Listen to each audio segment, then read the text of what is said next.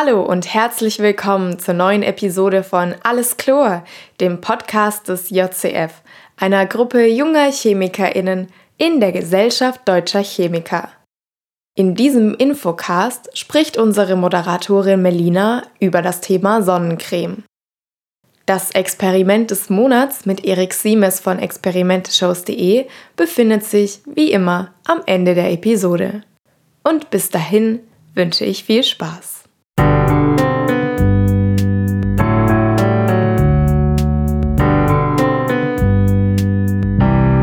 Der JCF Podcast. Langsam ist es wieder soweit. Die Sonne kommt raus und der Sommer kann endlich beginnen. Eine wichtige Sache, die dabei auf keinen Fall fehlen darf, ist Sonnencreme. Und zwar egal, ob im Alltag oder am Strand. Und haben wir uns nicht alle schon mal gefragt, wie es um die chemischen Hintergründe von Sonnencreme steht? Wer hat nicht schon einmal gehört, dass Sonnencreme super viel böse Chemie enthält? Und wie wirkt Sonnencreme eigentlich? All diese Fragen beantworten wir euch heute in unserem Infocast. Beginnen wir zunächst mit den Grundlagen. Wovor schützt Sonnencreme eigentlich? Natürlich könnt ihr euch das schon denken, vor der Sonne, genauer gesagt der UV-Strahlung der Sonne. Sonnenlicht besteht aus einem breiten Spektrum, das im UV-Bereich beginnt, im sichtbaren Bereich zwischen 400 und 700 Nanometer am intensivsten ist und sich bis weit in den infraroten Bereich erstreckt. Sonnencreme schützt wie gesagt vor der UV-Strahlung und die lässt sich wiederum in drei verschiedene Kategorien unterteilen, nämlich UVA, UVB und UVC-Strahlung. Dabei ist UVC-Strahlung die kurzwelligste und somit energiereichste Strahlung. Sie liegt im Bereich zwischen 100 und 280 Nanometern und wird vollständig von der Stratosphäre gefiltert. Die kommt also gar nicht bis zu unserer Haut. Auch ungefähr 90 Prozent der UVB-Strahlung filtert unsere Atmosphäre. Dennoch kommt immer noch genug bei uns an, um die Hauptursache für Hautkrebs und Sonnenbrand zu sein. UVB-Strahlung liegt ungefähr im Bereich zwischen 280 und 320 Nanometern. Als letztes folgt die UVA-Strahlung. Sie ist die energieärmste der drei Strahlungsarten, dringt dafür aber ungehindert durch die Atmosphäre und übrigens auch durch Fenster. Davon kommt ungefähr 20 mal so viel bei uns an wie von der UVB-Strahlung. Oft heißt es, sie sei ungefährlich, aber tatsächlich ist sie für unsere Hautalterung verantwortlich und in extrem hohen Dosen wirkt auch sie krebserregend. Woher wissen wir denn nun, ob Sonnenschutz nötig ist? Dafür gibt es den sogenannten UV-Index. Er wird vom Bundesamt für Strahlungsschutz als der am Boden erwartete Tagesspitzenwert der sonnenbrandwirksamen UV-Strahlung definiert. Da für Sonnenbrand primär die UVB-Strahlung verantwortlich ist, wird also nur sie im UV-Index berücksichtigt. Einfach gesagt ist er also ein Richtwert für den Bedarf von Sonnencreme und damit sehr stark vom individuellen Hauttyp abhängig. Er wird in fünf verschiedene Gefahrenstufen eingeteilt, wobei ein UV-Index von 0 bis 2 für keine bis geringe Gefährdung steht. Und tatsächlich wird schon ab einem UV-Index von 3, also bei mittlerer Gefährdung, Sonnencreme empfohlen. Den erreichen wir übrigens oftmals schon im April. Spätestens ab einem hohen Index, also zwischen 6 bis 8, wird empfohlen, sich zusätzlich aus der Sonne fernzuhalten und den Schutz regelmäßig zu erneuern. Auch hier wieder für euch zur besseren Einschätzung, im Hochsommer erreichen wir in Deutschland je nach geografischer Lage einen Index von bis zu 9. Der Wert an sich ist nach oben offen. Ab einem Wert größer als 11 wird die Gefahr als extrem eingeschätzt und von der WHO in dem Fall besonders geraten, mittags zu Hause zu bleiben. Der UV-Index zeigt uns also an, wie schnell wir einen Sonnenbrand bekommen und wie bereits erwähnt, ist dafür die UVB-Strahlung zuständig. Trifft diese auf unsere Haut, ist die erste Reaktion die Pigmentierung. Wir werden also braun und unsere Haut kann Licht, besonders im sichtbaren Bereich, etwas besser absorbieren. Man unterscheidet hier zwischen direkter Pigmentierung, die durch UVA-Strahlung ausgelöst wird, und indirekter Pigmentierung. Diese kommt von der UVB-Strahlung. Direkte Pigmentierung läuft innerhalb weniger Stunden ab und passiert durch Photooxidation von Melatoninvorstufen. Sie ist, im Gegensatz zur indirekten Pigmentierung, relativ schnell reversibel. Die Hautbräune verschwindet also innerhalb weniger Tage. Indirekte Pigmentierung ist deutlich langanhaltender, denn sie findet in der untersten Schicht der Epidermis statt. Dort liegen Melanozyten, also pigmentbildende Zellen, die strahlungsinduziert Melanin bilden. Über spezielle Transportzellen wird das Melanin langsam in die Hornschicht der Haut transportiert. Der genaue Mechanismus ist jedoch noch nicht vollständig aufgeklärt. Und diese Pigmentierung der Haut geht tatsächlich meistens schneller als gedacht. Bei sehr blassen Hauttypen der Kategorie 1 ist der Eigenschutz bereits nach 5 bis 10 Minuten erschöpft. Selbst bei den dunkelsten Hauttypen hält dieser nur zwischen 30 und 60 Minuten an. Der Körper arbeitet zusätzlich auch mit Verdickung der Haut und Radikalfängern, wodurch geringe Strahlungsdosen recht gut verarbeitet werden können. Es lässt sich also zusammenfassend sagen, dass eine kurze, intensive Aussetzung schädlicher ist als eine langfristige, aber dafür geringe Belastung. Es stimmt also tatsächlich, was man sagt, dass jemand, der häufiger Sonnenbrand bekommt, auch ein höheres Risiko für Hautkrebs hat. Aber wie entsteht er denn nun? Die UV-Strahlung verursacht DNA-Mutationen.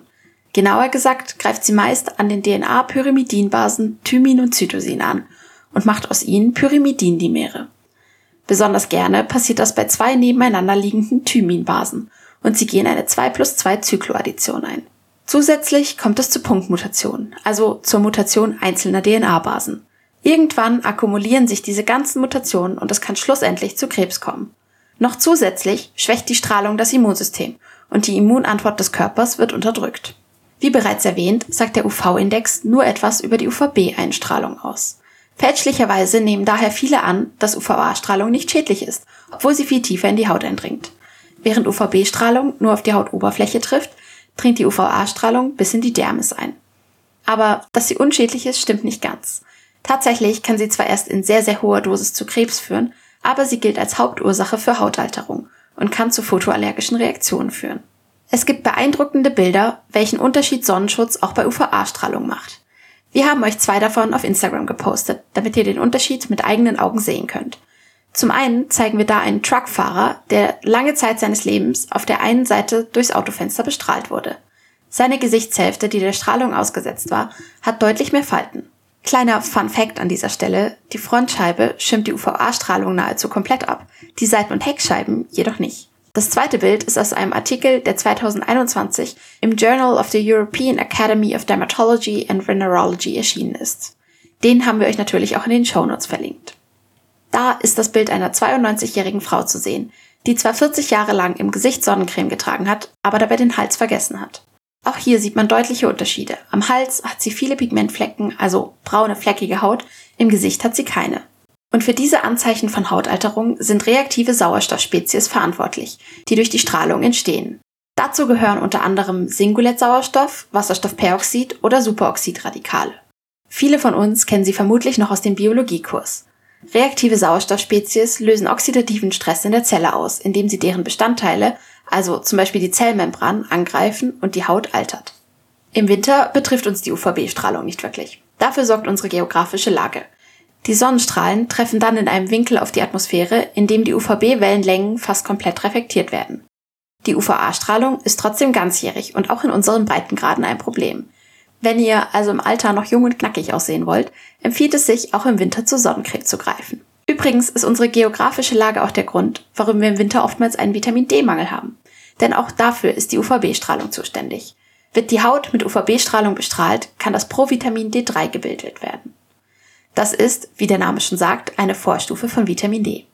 Da reichen aber auch oftmals schon ein paar Minuten in der Sonne und eine längere Bestrahlungszeit führt auch nicht zu einem Mehr an Vitamin D. Und es ist auch im Sommer trotzdem möglich, einen Vitamin D-Mangel zu haben. Und auch wer täglich Sonnencreme verwendet, braucht keine Angst vor einem Vitamin D-Mangel zu haben. Denn es gibt immer Körperstellen, die nicht eingecremt sind, zum Beispiel die Kopfhaut. Es dauert vielleicht ein bisschen länger, aber auch mit Sonnencreme kommt ja noch ein Teil der UV-Strahlung durch. Schön und gut, aber worauf muss man nun achten, wenn man Sonnencreme verwenden möchte? Generell wird in der Herstellung auf viele verschiedene Faktoren geachtet. Allen voran natürlich eine hohe Stabilität gegenüber Licht und Hitze, sowie eine gute chemische Stabilität. Zusätzlich sollten Sonnencremes nicht toxisch und hautverträglich sein. Und natürlich sollten sie auch gewissen kosmetischen Ansprüchen gerecht werden, wie nicht fettig bzw. klebrig zu sein und idealerweise sollten sie auch farblos sein. Keiner läuft gerne am Strand mit einem komplett weißen Gesicht rum. Das letzte und vermutlich wichtigste Kriterium ist der Lichtschutzfaktor, kurz LSF. Er definiert sich aus dem Verhältnis der Erythremschwellendosis mit UV-Schutz zu der ohne. Das klingt erstmal sehr kompliziert, ist aber letzten Endes einfach nur ein Zeitfaktor. Wie viel länger dauert es, bis man mit Sonnenschutz einen Sonnenbrand bekommt? Auch hier wird also nur auf die UVB-Strahlung geachtet. Und wie ihr aus der Definition vielleicht schon rausgehört habt, ist er sehr vom Hauttyp abhängig. Kurz gesagt gibt es sechs verschiedene Hauttypen. Typ 1 bis 4 sind die europäischen Typen, wobei 1 sehr blass ist. Typ 5 trifft häufig bei Menschen aus nordafrikanischen, arabischen oder einigen asiatischen Regionen auf und Typ 6 bei Menschen aus Australien oder Zentralafrika. Wir haben euch in den Shownotes die Seite des Bundesamts für Strahlungsschutz verlinkt, wo ihr auch nochmal eine detailliertere Auflistung der verschiedenen Hauttypen findet. Jeder Hauttyp hat eine unterschiedlich lange Eigenschutzzeit. Der Lichtschutzfaktor verlängert diese Zeit entsprechend. Hat man also einen Eigenschutz von 10 Minuten ohne Sonnencreme, ergibt sich mit Lichtschutzfaktor 30 eine Zeit von 300 Minuten, also 5 Stunden. Vorausgesetzt, und das möchte ich an dieser Stelle betonen, ist die richtige Anwendung. Der Lichtschutzfaktor auf der Creme wird für 2 Milligramm pro Quadratzentimeter angegeben. Fürs Gesicht entspricht das etwa anderthalb Teelöffeln an Sonnencreme. Tatsächlich werden in der Realität jedoch meist nur ein halbes bis ein Milligramm pro Quadratzentimeter, also maximal die Hälfte verwendet und somit sinkt die angegebene Zeit entsprechend. Auch beim Schwimmen muss man Acht geben. Nach den gesetzlichen Vorgaben für Sonnencreme muss nach 20 Minuten Baden nur 50 Prozent des Schutzes bestehen bleiben. Diese Vorgaben variieren von Land zu Land. In Australien, wo Sonnencreme essentiell ist, gelten beispielsweise viel härtere Richtlinien für die Wasserfestigkeit und der Lichtschutzfaktor muss auch nach vier Stunden vollständig bestehen. Auch die Bedingungen für den UVA-Lichtschutzfaktor variieren. Die Europäische Kommission gibt vor, dass der UVA-Schutz einer Sonnencreme mindestens ein Drittel des angegebenen UVB-Werts entsprechen müssen. Bei einer Creme mit Lichtschutzfaktor 30 muss der UVA-Schutz also nur mindestens 10 sein. Und noch ein wichtiger Punkt an dieser Stelle. Die Absorptionskurve bei steigendem Lichtschutzfaktor steigt exponentiell. Das heißt, bereits ein Lichtschutzfaktor von 6 blockiert 83 Prozent der Strahlung. Hoher Lichtschutzfaktor blockiert ungefähr 95 Prozent der Strahlung. Bildlich gesehen kann man sagen, wenn ohne Sonnencreme 60 Photonen durchkommen, sind es bei einem Lichtschutzfaktor von 15 also nur noch 4, bei 30 noch 2 und bei 60 nur noch 1. Deshalb schützt Sonnencreme mit niedrigem Faktor bereits deutlich besser als gar keine. Jetzt, wo wir die Grundlagen geklärt haben, können wir tiefer in die Materie, also die Sonnencreme selbst gehen. Lasst uns also über die verschiedenen Inhaltsstoffe und deren Wirkungsweisen reden. Man kann die sogenannten UV-Filter, also der Stoff der Sonnencreme, der vor UV-Licht schützt, in zwei Kategorien unterteilen. Mineralische und organische Filter. Letztere werden häufiger als chemische Filter deklariert, aber bekanntermaßen ist ja alles Chemie. Organische Filter wirken, indem sie UV-Strahlung absorbieren und Elektronen in einen höheren Energiezustand anregen. Beim Herabfallen aus diesem angeregten Zustand wird langwelligere Strahlung in Form von Wärme frei, die wir in der Realität aber quasi nicht spüren. Mineralische Filter werden oft auch physikalische Filter genannt, denn sie wirken durch Reflexion bzw. Streuung der Strahlung. Dabei handelt es sich bei diesen Filtern meistens um Stoffe wie Zinkoxid, Titandioxid oder selten auch Eisenoxid. Welche Wellenlänge absorbiert wird, hängt dabei von der Größe der Partikel ab. Kleinere Partikel reflektieren eher kurzwellige Strahlung. Die Partikelgröße in der Sonnencreme liegt meistens zwischen 10 und 70 Nanometer. Mineralische Filter haben den großen Vorteil, dass sie chemisch inert, also unreaktiv und daher gut verträglich sind. Allerdings sind sie auch unlöslich und absorbieren im sichtbaren Bereich. Das heißt, kosmetisch gesehen sind sie nicht ideal, denn sie weißeln stark. Auch bei längerer Lagerung kann es zu Problemen kommen, denn die Partikel aggregieren oder die Creme entmischt sich. Übrigens dürfen in sogenannter Naturkosmetik nur mineralische Filter verwendet werden. Um diesen Effekt zu vermindern, sind in Sonnencremes häufig mineralische und organische Filter gemischt. Das sorgt für einen Breitbandschutz. Bei organischen Filtern handelt es sich meist um aromatisch konjugierte Ringsysteme. Als Faustregel gilt dabei, je größer das Pi-System, desto geringer die Energie, die für den angeregten Zustand nötig ist. Es wird also langwelligere Strahlung gefiltert. Sie haben den Vorteil, dass sich der zu absorbierende Bereich sehr gut auswählen lässt und sie einen hohen Absorptionskoeffizienten haben. Man braucht also nur sehr geringe Mengen. Allerdings sind sie chemisch nicht inert, können teilweise Allergien auslösen und sind nicht immer vollständig fotostabil. Aber keiner braucht Angst vor Sonnencreme zu haben. Verwendete Stoffe werden geprüft und sind bei richtiger Anwendung nicht schädlich. In der EU müssen Filter nämlich extra bewertet und für die Anwendung in Sonnenschutzmitteln zugelassen werden. Dabei werden sogar extra Filter unterschieden, die auf Lippen angewendet werden dürfen, also in Lippenpflegestiften mit Lichtschutzfaktor. Laut dem Bundesinstitut für Risikobewertung sind für die aktuell 30 zugelassenen UV-Filter nach derzeitigem Wissensstand gesundheitliche Beeinträchtigungen bei den auf den europäischen Markt erhältlichen Sonnenschutzmitteln nicht zu erwarten und erhöhen auch nicht das Krebsrisiko. Das liegt vor allem daran, dass die Stoffe streng geprüft werden und kaum erst in den Körper eindringen, sondern nur oberflächlich aufgetragen werden. Organische Filter werden abhängig von ihrem Absorptionskoeffizienten in drei verschiedene Kategorien unterteilt. Es gibt UVA, UVB und Breitbandfilter. Ich werde im Folgenden auf ein paar bekanntere Filter eingehen, aber es gibt zu viele verschiedene, um hier alle zu nennen. Bei den meisten Filtern gilt sowieso die Regel, die Kombi macht's. Zum Beispiel kann man P-Aminobenzoesäure als UV-Filter verwenden, der in einem eher niedrigen Bereich von 283 Nanometern absorbiert. Davon sind bis zu 5% in Sonnencremes erlaubt. Allerdings hat dieser Filter eine relativ hohe Kristallisationstendenz und ist leicht oxidierbar. Es kann also zu bräunlichen Flecken kommen.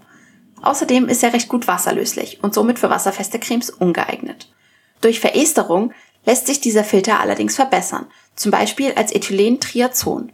Das ist ein sehr großes Molekül mit einem sehr hohen Absorptionskoeffizienten. Dadurch sorgen bereits sehr geringe Mengen für einen ausreichend hohen Lichtschutzfaktor. Das Molekül zeigt außerdem eine hohe Affinität zu Keratin und ist dadurch besonders wasserfest, denn es bindet gut an das Keratin der Haut. Auch Ethylenhexylsalicylat ist ein beliebter UVB-Filter, da Salicylate sehr stabil und somit ungefährlich sind. Die Wasserstoffbrücken sorgen hier für die höhere Fotostabilität. Einer der bekanntesten und vermutlich auch verrufensten Filter ist Octocrylen. Dieser wird besonders gerne eingesetzt, weil er zusätzlich die Fotostabilität anderer Filter erhöhen kann und die Wasserfestigkeit verbessert. Dennoch hat Octocrylen einen schlechten Ruf, da er sich nach längerer Zeit zu Benzophenon zersetzen kann.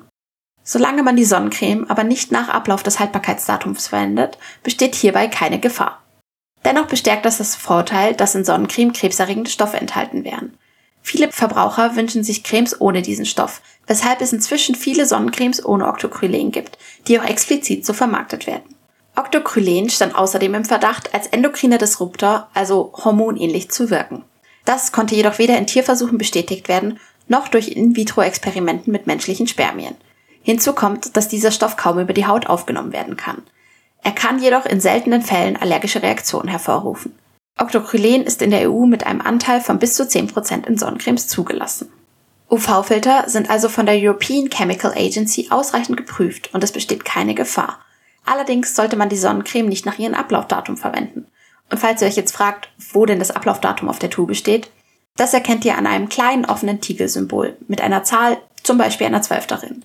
Die Zahl bedeutet, dass das Produkt nach dem Öffnen zwölf Monate haltbar ist. Wie auch bei Lebensmitteln ist das also der Zeitraum, in dem ihr eine Sonnencreme ohne Bedenken verwenden könnt. Danach solltet ihr vor allem Cremes mit organischen Filtern entsorgen. Ein weiteres Symbol, das ihr auf jeder europäischen Sonnencreme finden solltet, sind die Buchstaben UVA in einem kleinen Kreis. Dieses Symbol zeigt an, dass die Creme auch im UVA-Bereich schützt. Ihr erinnert euch aber vielleicht, der Schutz muss nur ein Drittel des UVB-Schutzes betragen. Der genaue Wert unterscheidet sich also je nach Hersteller. Ein Beispiel für einen UVA-Filter ist Butylmethoxydibenzoylmethan, das bei einer Wellenlänge von 358 Nanometern sein Absorptionsmaximum hat. Alleine verliert er innerhalb von einer Stunde zwischen 50 und 90 Prozent seiner Wirkung, kann aber durch Octocrylen stabilisiert werden. Und dann gibt es natürlich noch die Breitbandfilter mit zwei Absorptionsmaxima. Hier findet man in der Inhaltsstoffliste oft einen False Friend, nämlich Benzophenon 3. Ihr erinnert euch, Benzophenon war der krebserregende Stoff, zu dem sich Oxybenzon zersetzen kann. In der Kosmetikindustrie werden Benzophenon-Derivate aber oft anders benannt. Wir Chemiker würden den Stoff Oxybenzon nennen und er zeichnet sich durch eine zusätzliche Methoxy- und Hydroxygruppe im Vergleich zu Benzophenon aus. Allerdings kann dieser Stoff trotz seiner Photostabilität oft allergische Reaktionen auslösen. Es lohnt sich also, bei Hautreaktionen auf die Inhaltsstoffliste zu achten. Außerdem scheinen Oxybenzon und Octinoxat ein möglicher Grund für das sogenannte Korallenbleichen zu sein. Das ist eine Stressreaktion von Korallen und deshalb der Grund, weshalb diese zwei Inhaltsstoffe in Hawaii seit 2021 verboten sind. Bedenkt also, wenn ihr in Gegenden mit Korallen schwimmen geht, dass bestimmte Filter schädlich sein können. Leider gibt es dazu noch nicht ausreichend aussagekräftige Studien, aber genug Indizien. Allerdings ist auch hier noch anzumerken, dass es für Labels wie korallenfreundlich keine konkreten Vorschriften gibt und ihr euch deshalb nicht unbedingt darauf verlassen könnt, sondern am besten selber zu den konkreten Filtern in eurer liebsten Sonnencreme recherchiert. Und natürlich bestehen Sonnencremes nicht ausschließlich aus UV-Filtern, ganz im Gegenteil. Tatsächlich machen die Filter in der Creme nur etwa 10 bis 20 Prozent aus. Der Rest sind unter anderem Emulgatoren und Filmbildner, also vor allem Polymere. Die sorgen für eine angenehme Konsistenz und Anwendungsart. Bisher haben sich die verwendeten Filter übrigens sehr bewährt. Deshalb wird hauptsächlich an den anderen Bestandteilen der Sonnencreme geforscht und neue Formulierungen mit etablierten Filtern auf den Markt gebracht. Und es gibt übrigens noch eine weitere Art von Sonnenschutz, für die überhaupt keine Creme nötig ist, der textile Schutz. Dazu zählen T-Shirts, aber auch Hüte, wobei der individuelle Lichtschutzfaktor stark von der Faserart, Maschendicke und Farbe abhängig ist. Sie halten bis zu 50 Prozent der Strahlung vom Körper ab. Es gibt sogar spezielle Stoffe mit integriertem Lichtschutzfaktor. Aber auch bei textilem Schutz gibt es einen Haken. Besonders nass dringt die UV-Strahlung leichter durch den Stoff. Bei UVA-Strahlung sind das bis zu 30 Prozent. Zusammenfassend lässt sich sagen, dass es für jeden den Sonnenschutz gibt, der den eigenen Ansprüchen entspricht. Auch wenn ich hoffe, hiermit die Angst vor der bösen Chemie in der Sonnencreme nehmen zu können, gibt es sicherlich Menschen, die sich mit mineralischen Filtern wohler fühlen. Sonnencreme schützt effektiv vor Hautkrebs und Alterserscheinungen und daher ergibt es Sinn, sie täglich zu benutzen, auch im Winter. Wichtig ist dabei, auf die richtige Anwendung und das Haltbarkeitsdatum zu achten. Denkt also an den kleinen Cremetiegel auf der Flasche. Und ja, das geht an alle, die seit Jahren die gleiche Tube im Schrank stehen haben. Es ist dann der Zeit, die rauszuschmeißen. Und vielleicht denkt ihr ja bei eurem nächsten Strandbesuch an uns, wenn euer Blick auf die Sonnencremetube fällt. Bis dahin ist dann hoffentlich soweit alles Chlor. Vielen Dank, Melina, für den spannenden Infocast. Nun übergebe ich an Erik Siemes von experimenteshows.de und Charlotte für das Experiment des Monats. Wieder mal ist Erik hier vor mir und hat irgendetwas vorbereitet und ich bin gespannt, was er mit Sonnencreme vorbereitet hat, denn das Klischee Sonnencreme Experiment mit der UV-Kamera haben wir ja bereits gemacht. Ich weiß gerade gar nicht in welcher Episode, aber das ist schon ähm, weg. Was blieb denn dann dir noch anderes übrig, Erik? Hallo. Hallo Charlotte. Äh, vollkommen richtig. Also hätte ich damals schon gewusst, dass ihr eine Folge zu Sonnencreme machen wollt, dann äh, hätte ich mir das natürlich jetzt aufgespart. Aber es ist ja nicht so, als äh, gäbe es da noch andere spannende Experimente zu.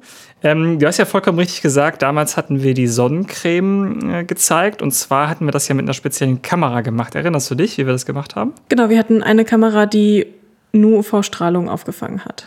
Genau. Ähm, und äh, die Kamera habe ich dir jetzt wieder mitgebracht um darin wieder etwas äh, zu zeigen, was ja auf den zweiten Blick oder auf den ersten Blick sehr, sehr ungewöhnlich aussieht und auf den zweiten Blick dann ähm, doch ganz interessant ist, was da eigentlich hintersteckt. Und zwar ähm, habe ich dir wieder diese UV-Kamera mitgebracht und ich äh, habe hier etwas auf dem Tisch stehen. Ich hoffe, du siehst es nicht so hundertprozentig, was es ist. Ich schalte einfach mal das UV-Kamerabild an und dann kannst du sehen, was ich hier in der Schüssel habe. Aber ich glaube, ich habe gesehen, was es ist. Aber es sieht jetzt auf der UV-Kamera aus wie Kaffeebohnen. genau, es sieht äh, aus wie Kaffeebohnen. Ich habe hier so eine Glasschüssel, da sind so schwarze Bohnen drin. Ähm, und das Spannende ist, äh, diese Bohnen, die kann man übrigens auch essen. Ich kann jetzt mal hier so einen in die Hand nehmen und mh, hm, lecker. Bei einer Kaffeebohne wäre das natürlich, mit ein paar könnte man das machen, aber vielleicht nicht mit so vielen. Denn das sind natürlich keine Kaffeebohnen, sondern Erdnüsse. Genau. Und eigentlich ist es ja so, dass Erdnüsse jetzt nicht schwarz aussehen. Hm, es ist aber offensichtlich so, dass sie in der Kamera, in der UV-Kamera schwarz aussehen. Und dass Erdnüsse irgendwie ähm, etwas mit UV-Strahlung zu tun haben oder auch mit Absorption, das haben wir ja schon auch noch in einer anderen Folge gesehen. Vielleicht erinnerst du dich auch daran. Ja, ich erinnere mich daran. Ich weiß nicht mehr genau, was es war, aber gerade eben, als du es mir präsentiert hast, diese Schüssel war mir sofort klar, dass da Erdnüsse drin sind. Mhm. Aber erzähl noch mal, was wir da gemacht haben. Wir haben in einem anderen Experiment uns mal angeschaut die ähm, Phosphoreszenz von Erdnussbutter. Also wir hatten Erdnussbutter, ähm, die haben wir mit äh, runtergekühlt äh, und dann haben wir mit dem äh, blauen Laser darauf gestrahlt oder mit dem UV-Laser und dann konnte man sehen, wie die Erdnussbutter danach angefangen hat, eine Leuchtspur zu phosphoreszieren, also nachzuleuchten. Äh, wobei es da eigentlich gar keine richtige Phosphoreszenz war, aber das ist ein anderes Thema. Und tatsächlich ähm, hat sie ja das UV-Licht irgendwie aufgenommen, diese Erdnussbutter. Und da war ja irgendwie schon der Hinweis, dass offensichtlich in der Erdnuss an sich Stoffe enthalten sein müssen, die das UV-Licht aufnehmen, um es dann in einer anderen Wellenlänge wieder abzugeben. Und das können wir jetzt hier in diesem Experiment sehen. Also ich habe hier tatsächlich einfach nur Erdnüsse, die sind so frisch aus der Packung, ne? Mhm. Und äh, in der UV-Kamera, das ist wirklich eindrucksvoll da sehen die halt wirklich schwarz aus. Die sehen halt wirklich aus wie Kaffeebohnen, das ist wirklich witzig. Ja, ne? Und ich habe dieses Experiment äh, tatsächlich, oder dass sie schwarz sind, habe ich vor kurzem erst entdeckt und dachte, das will ich äh, mit euch hier mal zusammen ausprobieren und dann, sie sind wirklich schwarz, also offensichtlich ist hier etwas in den Erdnüssen drin, was eben so viel UV-Strahlung absorbiert. Das muss so im Bereich von äh, 360 oder 370 äh, Nanometern und unterhalb sein, weil da diese UV-Kamera hier anfängt, überhaupt irgendwas zu sehen. Also ist in diesem Bereich und offensichtlich ist das so schön schwarz, dass es aussieht, als wären das wirklich Kaffeebohnen, aber in Wirklichkeit sind Erdnüsse, die man essen kann. Ich habe da noch ein zweites Experiment mitgebracht. Ich habe auch schon so ein bisschen was gesehen. Ah, okay. Das ist diesmal ähm, ein Mitmachexperiment. Was braucht ihr dafür? Ihr braucht etwas dafür, was ihr leider wahrscheinlich nicht zu Hause habt, aber ähm, es ist ein wunderschönes Experiment, was ihr dann vielleicht zu Hause nachmachen könnt, wenn wir vielleicht mal wieder so eine kleine Aktion starten. Erinnerst du dich an die Regenbogenschokolade? Das ist jetzt irgendwie so ein kleines Revival hier, die ganzen äh, Experimente-Folgen, die wir schon mal hatten. Und bei der Regenbogenschokolade hatten wir es ja auch so gemacht, dass äh, Hörerinnen und Hörer äh, im Nachgang sozusagen dann ein kleines Paketchen gewinnen konnten oder Es wurde ausgelost. Und sowas ähnliches würde ich gerne hier auch machen. Ich habe dir nämlich hier ein Blatt Papier mitgebracht, was ja aussieht wie ein Blatt Papier, aber es ist gar kein Blatt Papier. Mhm. Denn das kann etwas sehr Interessantes. Und zwar ähm, ist das so ein bisschen bläulich. Und äh, du siehst hier, habe ich eine Folie mit unserem Logo drauf vom mhm. Alles Chlor Podcast. Und ich habe das jetzt mal hier schon draufgelegt und vor mir der liegt eine Schwarzlichtröhre und noch so ein Schraubenschlüssel hier. Mhm. Und du siehst vielleicht die Stelle, wo schon Licht hingekommen ist, hier unten. Die sieht schon ein bisschen heller aus. Siehst du das? Ja, ich sehe es. Genau. Also okay, das Blatt ist jetzt unten an der einen Seite schon ein bisschen heller, so ein bisschen verblichen. In der Kamera sieht das jetzt für mich das ganze Blatt blau aus, aber an der unteren Kante ist das halt schon eher so weiß geworden. Jetzt belichte ich das mal ein bisschen mit der UV-Röhre hier. Ähm, man braucht dafür keine äh, Ultraviolettröhre natürlich, sondern das geht natürlich auch mit Sonnenlicht. Mhm. Das heißt, äh, wenn ihr dieses Papier dann ähm, habt, dann könnt ihr das auch einfach draußen an der Sonne machen. Das könnte man, wenn man das möchte, übrigens auch selber herstellen, alles mit äh, relativ unbedenklichen Substanzen. Das Ganze nennt sich dann äh, Cyanotypie. Das ist eigentlich eine ganz alte äh, Fotografiemethode. Und da man aber nicht immer an diese Substanzen vielleicht rankommt oder so, habe ich mir gedacht, dann können wir das vielleicht zu so einer kleinen Aktion machen.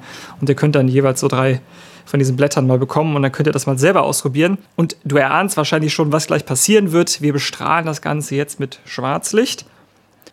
Also ich habe das jetzt, äh, belichte das jetzt hier. Und da ist jetzt, wie gesagt, dieser Schraubenschlüssel und dieses Logo drauf. Und jetzt müssen wir das Ganze noch entwickeln. Also mache ich jetzt mal fix. Und zwar brauche ich da einfach nur ein bisschen Leitungswasser. Mhm, also wir haben jetzt hier so eine Schale, wo Leitungswasser drin ist und das ehemals blaue Papier wird da jetzt reingelegt, die Folie mit unserem Logo und der Schraubschlüssel wurde natürlich entfernt. Und ich sehe schon, ich sehe schon, dass sich was tut. Ich sehe schon unser Logo auf diesem Papier so ein bisschen erscheinen. Ja, das sieht doch echt schön aus, oder? Ja, sieht schön aus, sehr schön. Vor allem, weil da so ein schönes Blau bei ist. ähm, äh, weißt du zufällig, was das für ein Blau sein könnte? Das ist so ein ganz typischer Blauton, den man auch aus der Chemie natürlich kennt. Und das ganze System ist ein Eisensystem, so viel kann ich schon mal verraten. Mir fällt nur Berliner Blau ein. Ja, natürlich. Doch klar, es ist Berliner Blau. Vollkommen richtig. Das Ganze basiert natürlich auf dem Eisen 2, Eisen 3 System. Ähm, und das hier ist Berliner Blau und diese ähm, äh, wunderschöne blaue Farbe ist natürlich nichts Geringeres als eben das Berliner Blau, dieser Eisenkomplex, der da entsteht. Und das Coole ist, ähm, wir haben ja schon festgestellt, dass viele ähm, Redewendungen oder so ja ganz oft irgendwie mit Chemie zu tun haben. Ne? Das war damals bei der Rosskasteine und so weiter. Da waren ganz viele Sachen, haben wir immer so schöne Anekdoten äh, feststellen können. Und das hier ist natürlich auch eine Anekdote, denn was wir gerade gemacht haben, ist eine Blaupause. Ach, ja, denn wir haben ja, wir haben ja jetzt gerade wirklich eine Belichtung durchgeführt und sozusagen das Logo jetzt hier auf dem Papier einfach verewigt. Das hat so einen richtig schönen knackigen Blauton und das ist eine Blaupause. Davon kommt das, denn dafür würden natürlich früher auch ebenso Berliner Blausysteme verwendet. Dieses Papier jetzt, das ist jetzt verewigt, ne, unser Logo hier wunderschön drin. Jetzt könnte man sich überlegen, naja, was sollten unsere Hörerinnen und Hörer denn machen, damit sie äh, Papiere bekommen können? Hast du eine Idee, Charlotte? Du hast bestimmt schon was im Kopf, aber ich kann gleich noch ein paar Fun Facts zu Berliner Blau erzählen. Ah, da bin ich gespannt. naja, was ihr natürlich äh, auf jeden Fall ähm, machen könnt, ist, dass ihr dem Kanal Alles Chlor, wenn man es falsch liest, alle Schlor, äh, bei Instagram folgt und natürlich experimenteshows.de einfach äh, bei Instagram mal reinschauen. Und dann könnt ihr ja in einer persönlichen Nachricht einfach mal an alles Chlor ähm, reinschreiben, was ihr an Gegenständen vielleicht darauf mal gerne ablichten würdet auf diesem Papier. Vielleicht kommen da ja mal coole Ideen, so vielleicht aus dem chemischen Kontext oder so. Vielleicht fällt euch da was ein. Ähm, und dann losen wir einfach daraus aus. Was hältst du davon? Das finde ich eine gute Idee. Das machen wir direkt. Der kleine Funfact oder zwei kleine Funfact, die ich jetzt dazu noch beitragen kann, ist, dass Berliner Blau tatsächlich eine Option war, unseren Podcast zu nennen. Ähm, es war tatsächlich in der engeren Auswahl, aber wir konnten uns dann nicht Berliner Blau nennen, da der Podcast ja deutschlandweit ist und nicht nur aus Berlin kommt, aber Großteil der Gründungsmitglieder ist aus Berlin. Und deswegen war das eine Option. Und Das andere ist tatsächlich, dass Berliner Blau auch als Medikament eingesetzt wird, Okay. wenn ich mich jetzt nicht richtig täusche, und zwar bei Cäsiumkontamination. Ah, spannend. Ah, okay. Also ohne es jetzt äh, genau zu wissen, aber ich vermute mal, weil das ja ein Ligand, äh, weil das ja ein Ligand. Genau, es ist ziemlich inert, aber es komplexiert sehr gerne mit Cäsium und wird dann, ich bin mir jetzt gerade nicht mehr sicher, es gab irgendwo in Südamerika, glaube ich, eine ganz große Katastrophe, wo größere Mengen an Cäsium aus so einem alten äh, Medizinstrahlenlabor ähm, Ja. Äh, rausgeklaut worden ist und dann musste, müssten mehrere Menschen Ah, damit äh, behandelt Ah, werden. okay. Ah, faszinierend. Okay. Cool. Ja, wieder was Neues gelernt. Ja, äh, damit ist auf jeden Fall jetzt bei mir alles Chlor. Ich habe wieder was Neues gelernt und äh, freue mich sehr auf äh, die Nachrichten, die ihr an alles Chlor äh, schicken könnt. Vergesst nicht zu, zu folgen, zu abonnieren, zu folgen. Genau, den Podcast sowieso abonnieren. Wenn ihr das noch nicht getan habt, dann in eurem Podcast-Catcher eurer Wahl natürlich auf jeden Fall abonnieren. Ähm, und ich freue mich auf jeden Fall aufs nächste Mal, Charlotte. Vielen Dank. Bis dann. Gerne. Tschüss. Bis dann. Tschüss. Vielen Dank, Erik, und vielen Dank, Charlotte, für die tollen Experimente. Das Gewinnspiel geht übrigens bis zum 15.06.2023. Besucht Erik gerne auf seiner Website experimenteshows.de oder folgt ihm auf den gleichnamigen Instagram- oder Twitter-Profilen. Auch uns dürft ihr sehr gerne auf Instagram oder Twitter unter dem Handle @alleschlor folgen. Und auf unserer Website podcast.jcf.io könnt ihr auch Kommentare zu den Episoden verfassen. Unsere Quellen und weitere Informationen zum Thema Sonnencreme findet ihr in der Episodenbeschreibung. In der nächsten Episode versuchen wir dann aus Abgas flüssiges Gold zu machen. Ihr seid gespannt? Ich auch. Und bis dahin ist hoffentlich alles Chlor.